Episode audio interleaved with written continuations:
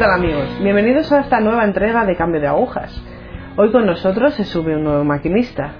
Hoy tenemos a José. ¿Qué tal, José? Bien. Bien, me alegro.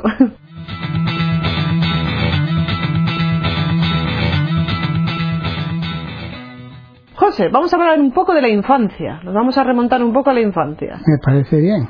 ¿Dónde te criaste, José? Medina Sidonia, provincia de Cádiz. Mm, o sea que te vienes desde el sur de España. Sí, me vine del sur de España. Me invitaron y me quedé. Bien, eso es positivo. Cuéntanos algo de tus padres, por ejemplo, mm, tus padres, tus hermanos, si tienes. Cuéntanos un Pues poco. mis padres, mm, yo no me acuerdo de que fuese esa misa por la circunstancia del trabajo, porque Sí. trabajaba en el campo, venía cada 15 días, Sí, y después cuando yo- ya nosotros fuimos un poco mayores, porque él trabajaba allí para un patrón, como todos los andaluces, con los Sí. terratenientes, sí. y entonces mi padre decidió de ponerse a trabajar por su cuenta y entonces pues nos llevó con él y junto a llevarnos al campo con él porque como yo le decía a mi padre yo no sé dónde aprendiste tan deprisa a escribir a leer mi padre estaba muy bien preparado para ser más viejo que yo Bueno, hombre. Y, y él nos enseñaba en el campus a la escuela porque nos quitó de día colegios Para trabajar. para trabajar Bien. y entonces cuando ya él no podía, pues estos maestros que iban por los campos, pues nos daban clase. Bien. Y así íbamos, Bueno, pues poco a poco aprendiendo. Así iba poco aprendiendo. Claro. Sí. ¿Dentro de casa, dentro de la familia, se vivía un ambiente católico o, o el trabajo lo ocupaba todo y al final... Bueno, yo lo único que puedo decir de mi madre es que iba a las novenas del pueblo, Sí, pero como trabajaba en dos o tres casas, claro. planchándose y fregando y en una panadería y para sacar pues cinco hermanos que somos pues a las novenas no se la no fallaba lo que puedo decir en casa que en mi casa mi padre no permitía que nadie blasfemase había un respeto en, en ese sentido. Mi padre creía en Cristos pero un hombre muy buenos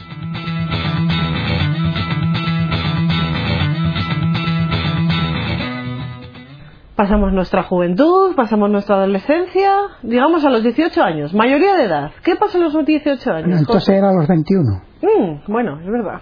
Bueno, yo era un crío, creo que bueno, pero alguna vez de travieso. bueno, Y me colé en una casa donde se había muerto un hombre.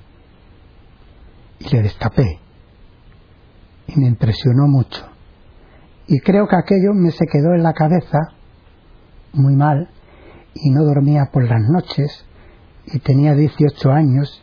Y tenía 20, si tenía 21 cuando me casé. Y eran unas pesadillas bastante mal. ya. Y entonces a mí me salió una oración espontánea que me echaba en la cama con los ojos abiertos, me ponía las manos así en el pecho y decía, Señor mío Jesucristo, yo no me quiero morir sin ver tu rostro. Yo no me quiero morir sin ver tu rostro, Señor mío Jesucristo. Y así pues y me quedaba dormidos así, Tranquilo. tranquilo. Ya. Cuando me despertaba, esa misma oración la volví a repetir. Es la única oración que yo has hecho en mi vida, porque no sabía rezar ni el Padre Nuestro. Bueno. No me da vergüenza decirlo. Autodidacta, José. Y con esos 18 años me fui con un tal Pedro, amigo mío, cerca de Algeciras, que estábamos trabajando en la cosecha de algodón, y yo me tiré a bañarme, que sé muy poco nadar, con tan mala suerte abrieron las, los pantanos Sí. y venía un agua muy potente y me arrastraba y yo empecé a decir, Dios mío, que no me quiero morir sin ver tu rostro, que no me quiero morir sin ver tu rostro. Y más abajo, Pedro, viendo que yo no salía, había salido corriendo, porque había sentido que yo gritaba, Ya. y tiró un tronco muy gordo al, al agua, y el tronco fue cogiéndose así eso, me agarré al tronco y pude salir. Y entonces, desde entonces, ya empecé como a ver el rostro del Señor. Pero con todo con eso, yo no ni iba a misa, ni si era obra del Señor que me había ayudado a través de Pedro, Ya, mi bueno, el señor, el señor te iba llevando de la mano, José. Y eso. No lo veías, pero bueno, el señor No, estaba no, ahí. no le veía. Vale, no íbamos a misa. Eso nos pasa con 18, 19 años. No, no iba a misa, no, yo no iba a misa. No ibas a misa. No A los ibas. 21 me comentas que te casas. Sí. Cuéntanos un poco cómo conoces a tu mujer. Pues mira, mi mujer, eh, los andaluces tenemos un arte que vamos por las calles y echamos piropos a, la- a las mujeres. Entonces yo venía fresquito de Andalucía y iban seis o siete mujeres y le eché unos piropos, ahora no me acuerdo, ¿no sabes? Y entonces me se perdió de vista tres meses y no la volví a ver, pero la tenía en mi pensamiento hasta que la encontré y le dije, ahora ya no te escapa. Bien. Y al año de ser novios le digo, oye, que me quiero casar contigo. Y ella dijo que sí. Ella dijo, lo tengo que consultar con mi mamá porque no tengo padre. Ah, pues fue y lo consultó. Mi cuñado suspendió su boda y pusimos la mía. Recién casado. Recién casado. Su mujer es católica. Ella ha tenido algún tipo de formación católica. Sí, desde siempre. Sí. Desde Su niña. familia. Desde niña. Sí, su padre y su madre. Sí, sí, sí. Entonces para usted esto también fue como una bocanada de aire fresco. Es como alguien que le guía. Usted ya venía de la mano de Jesús, pero bueno, su mujer Sí. ya tenía quizás ese aprendizaje. Pero a mí me traía aburrido. ¿Por qué? Tanta misa, tantos rosarios, tantas novenas, tantas procesiones. Ah, le llegué a decir, si sé esto no me caso. Entonces, ella iba a misa y usted dónde se quedaba. Yo entraba con ella y cuando estaban un poco distraídos, que íbamos los franciscanos, como tiene dos puertas, Sí. entraba por una y me salía por la otra. Y ahí dejaba a su pobre mujer. Y a los niños, Ya lo... dejabas a todos. ¿Cuántos hijos tienes, José? Dos, Dos, vale. ¿Chico y chica? chico y chica. Chico y chica, la pareja. Bien, Sí. bien. Entonces, ahí dejaba a la familia, Sí, se salía para afuera. un día le dice el niño a la madre, yo ya me estaba retirando, mamá, no traiga más a papá a la misa porque no lo ve que no le va el rollo este. No le traiga más. ¿Y su mujer qué le decía, José? Nada, ella me llevaba. Bueno, pero usted, por ejemplo, en casa no tenía ningún tipo de problema en educar a sus hijos en la fe católica. No, sí, ya se encargaba ella. Pero usted tampoco decía que no. Ah, no, yo no decía que no, yo no decía que no. Lo que más me acuerdo una vez de las que eh, reñimos y tal y que cual, salía yo allí por el pasillo, había unas mesitas allí que había una Biblia, cogí la Biblia, así la, la tiré, le arranqué las hojas, digo, tanto rezar y no sé qué, no sé qué cuánto, y rompí la Biblia entera. Pues menos mal que Dios le lleva de la mano, José. Rompí, rompí la Biblia porque me trae loco con tanta rezos y tanta Biblia y, y la rompí, la rompí.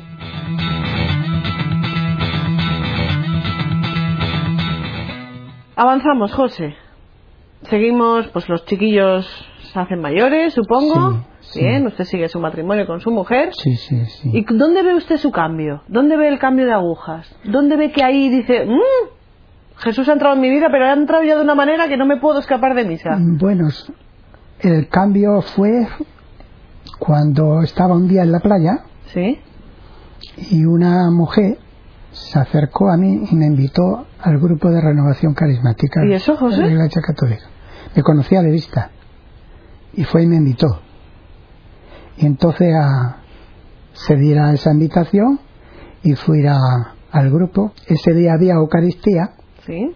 entonces le- cantaban mucho, tocaban mucho las palmas, bailaba y digo, "Buah, esto es una fiesta andaluza que vamos, que aquí me la paso yo bomba. Y entonces, pues, en la misa dijo el sacerdote una palabra, que esa es la que me se quedó a mí grabada, que fue la que estuve machacando durante bastante tiempos, hasta me quitó el sueño muchas noches, en la homilía o en el evangelio, lo que fuera. Yo me acuerdo de las frases, ¿Y cuál es? no solamente de pan vive el hombre, sino de toda palabra que sale de la boca de Dios. Y aquello a mí me impactó. Y aquello, aquellas frases, aquellas palabras me, me chocaron mucho, o sea, me tocaron. Y después, a, a partir de ahí, estuve muchos años en el grupo. ¿Sí? La mujer mía que esas palabras me habían tocado, pero ella me dice, mira, este verano vamos ahí a Lourdes, porque ella ya veía que yo estaba como eso. Sí, con esa inquietud. Eso, y, me, y me llevó a Lourdes, me lo pasé bomba, porque me reí mucho. Me reí del prójimos. ¿Y eso? Porque aquello en mi cabeza no entraba, tanta cola de gente besando la roca aquella donde está la Virgen, mojándose con agua a la frente, hincándose de rodillas, y venga a darle besos a una roca, allí dice la mujer, es que tú no va a pasar, digo, no, pero a qué fin voy a dar yo beso ahí a una piedra, hombre, ya lo que me faltaba. Y me quedé ahí afuera, hice todo el recorrido Sí. con el Villacruces y tal, Sí. Y al bajar de Villacruces ya había allí unos sacerdotes y dice la mujer, ¿por qué no te confiesas? Digo que no me vaya, que yo no me confieso, hombre. Y tanto me, machacó la cabeza que fui a, a confesarme. Porque sé yo los años haría que no me confesabas. Y cuando el cura me iba a dar la solución, no sé qué me pasó, que dije una tontería. Me dice, bueno, pues ya que usted me ha contado tal, tal, tal, digo, le voy a dar la solución. Me quedé mirándole y le digo, para un poco, no quiero ninguna solución. ¿Por qué no quería el perdón, José? Vaya, y le dije estas palabras, ¿eh? Vaya usted a freír espárragos. ¿Pero por qué, José? Era, era italiano, se entendía Sí, sí, bastante sí. bien el español y el hombre se quedó cortado, No me extraña. no sabe. Y yo con la misma, pues me marché, se terminó el recorrido, los días que estuvimos en Lourdes y nos venimos para Santander. Entonces al año siguiente le digo yo a la mujer, oye, ¿por qué no preparamos las maletas y nos vamos a Lourdes unos cuantos días, como el año pasado? Su mujer alucinada. Dice, no, no, no, no. No, No entiendo yo a este hombre. Yo no voy más a Lourdes, así contigo yo no voy más. Digo, no, no, que esta vez es distinto, ¿eh? Y dice la mujer, pues, pues vamos. Y cogimos los coches y nos fuimos para Lourdes y hice una promesa. Yo no sé, es la única que has hecho en mi vida, no hay más promesa, de hacer el Villa Cruce descalzo y hincándome de rodilla en todas las este- Estaciones. estaciones. Sí. Y de estación a estación, que el crío podía tener seis o siete años, no sé, más o menos, de estación a estación le llevaba yo a Cucho en mis hombros, porque quería sentir el peso de un ser querido como Jesús sintió mi peso Cuando llevaba la cruz. cuando llevaba la cruz. Sí. Si tú lo has hecho por mí, yo lo quiero hacer por mis hijos, en que no necesita nada. Y entonces hice esa promesa y, y bajé abajo al Villacruce y, y estaban haciendo misa. Y había sacerdotes alrededor que estaban confesando. Y me fui y me confesé sin que nadie me lo mandara. Y entonces no me atrevía después de ahí a comulgar ¿Por qué? pues no me atrevía. Y entonces me quedé el último de todo, de toda la gente que había por allí fuera, me quedé el último. Digo, mira, aquí nadie me molesta. Y entonces que el Señor, como hace las cosas como Él quiere, viene un sacerdote que hablaba un poco el español, con unas barbas hasta aquí, y se viene donde mí y me dice, por favor, ¿puede aguantar el cali? Y yo allí con el cali y dando la comunión a toda la gente. Y digo, mira, ¿quién le va a dar este hombre el cali? Y cuando ya terminó de dar a toda la comunión, me dice, ¿usted quiere comulgar? Digo, sí. Y entonces comulgué, va el sacerdote, le dar el cali a otra persona y la forma que habían sobrado, y me dice, ¿cómo se llama? Digo, me llamo José. Dice, ¿le importa que le dé un abrazo? Digo, no. Y nos dimos un abrazo y yo empecé a llorar, a llorar, a llorar, que no parabas. Era un valle de lágrimas allí por el abrazo del sacerdote y ese segundo año de Lourdes empezó mi vida Ahí a- empezó el cambio, cambio. a, a cambiar, aunque ya había estado en el grupo de renovación, pero ahí en Lourdes, Pero ahí ya sintió la presencia. ahí empecé Sí, a que el sacerdote se valió mucho, sí. no sé, el Señor Sí, fue el un- abrazo del Señor. O sea, a través Sí, de ese, sí. de ese Sí, sí. sacerdote ahí en Lourdes, en Lourdes. fue el abrazo del Señor, el abrazo realmente. del Señor. Él ni me preguntó ni por qué llora ni nada. No, no. Me, me dio un pañuelo en que le dice, límpiase, límpiase, límpiase. Y yo lloraba, pues, como una Madalena lloraba.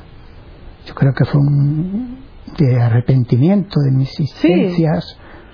Lo que pasa es que le faltaba ese abrazo con Jesús. Sí, yo creo que sí. Sí.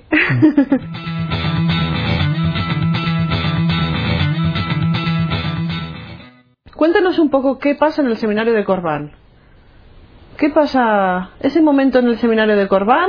Usted va a un encuentro, uno de ellos que a usted le llama muchísimo la atención y a partir de ese momento, digamos que también surge en usted una inquietud cristiana, un, un reafirmarse también. Es que allí en Corbán, exactamente, yo no puedo decir exactamente así, con pelos y señales, lo que, lo que me pasó. Que iba al Ministerio de Música de, de la Renovación, que lo, lo, daba el padre Darío Betancú. Y otra vez que vino el padre Canta la Mesa, que es el predicador del Papa. Reiniero, sí. Reiniero Canta la Mesa, aquí tengo bastante cinta de. Entonces tengo pues eso, en alguna enseñanza algo me tocó, alguna, sé que se acercó un sacerdote que no sé de dónde sería y me dice el sacerdote, oiga, ¿usted es José? Digo, sí. Dice, ¿dónde has estudiado usted? Digo, yo en ninguna parte. Dice el sacerdote, es que he notado que usted es como un pozo de sabiduría por las cosas que nos has explicado aquí, porque había un diálogo. Sí. ¿No sabe? de, de cosas, de eso de las enseñanzas, había después un diálogo. Digo, no, mire usted, yo no he estudiado en ningún sitio porque no sé ni escribir ni mal, sino que el Señor pues te va dando esas gracias.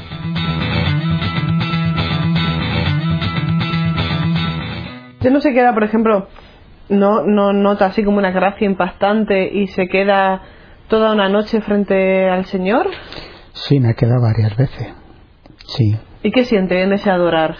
Mira, la experiencia más fuerte, que no me quiero saltar de lo que me pregunta, fue que me invitaron una vez a los cursillos de cristiandad a Pedreñas.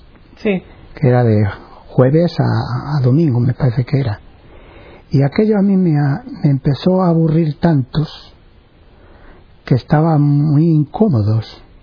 Y cuando terminamos de cenar, fue un viernes, estaba yo, entonces era más joven que ahora, estaba con los jóvenes y, y me levanté de la mesa y dice un chico, se llama Félix, José, ¿dónde vas? Y no le contesté, porque había, de verdad, ¿eh? había sentido en mi interior que me decía el Señor, ven. Claro, yo digo, ven. ¿A dónde? ¿A dónde? arriba. En Pedreña hay una capilla arriba, ¿sabes? Sí. Y me fui a la capilla de arriba y estaba Santísimos puestos las lucecitas encendidas y abrí la puerta y me entró tanto miedos.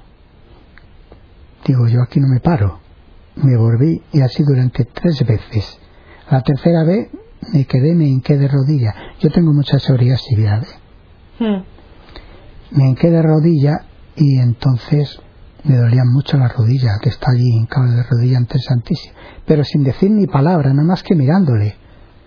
Y sobre las doce o la una de la mañana, que la progenia también estaba en esos ejercicios, estuvieron buscando por pedreñas y no me encontraban y arriba no mirará. Y en ese silencio oía que me decía, yo te quiero tal como eres, te quiero tal como eres. Y aquello, hasta que dices así, y que yo te quiero tal como eres. Y aquello fue la adoración más bella que yo he tenido, en, más profunda en toda mi existencia desde que conocí al Señor.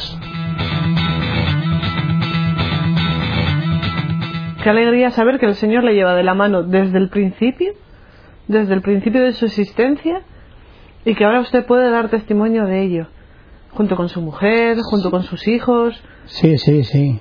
Qué bien, sí qué sí. bien, qué cambio de agujas más radical. Sí, sí. Ha sido usted, vamos, súper gráfico. Me ha encantado. Sí, porque a veces es mejor, porque es súper sencillo el testimonio, pero se va viendo muchísimo... Yo cuento lo que me ha sucedido. No, no, desde luego. No, no es que lo cuente aquí, es que lo cuento donde encuadra. No, no, y bien, nos parece perfecto porque también así se evangeliza. Claro. Todos tenemos que evangelizar, si no, esto Sí. no, no tira. Yo, por, por ejemplo, eh, yo he estado viendo ocho años a Oviedo. ¿Conoce el padre Marcelino Iragui? Sí. Pues con el padre Marcelino Iragui he estado viendo exclusivamente a Oviedo ocho años, a los grupos de intersección. ¿eh? Entonces yo, porque tengo más dormir, me levantaba de la cama y a medianoche, cuando ya todo el mundo estaba dormidos, me iba al Santísimos y allí me estaba en el Santísimo una hora, dos o tres, las que haría faltas. Allí me estaba. Cuando estaba todo el convento, todo el mundo durmiendo, yo, yo estaba allí. Era todo para mí.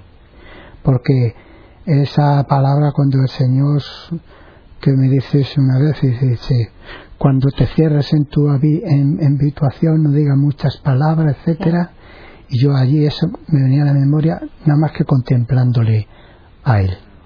No decía ni palabra.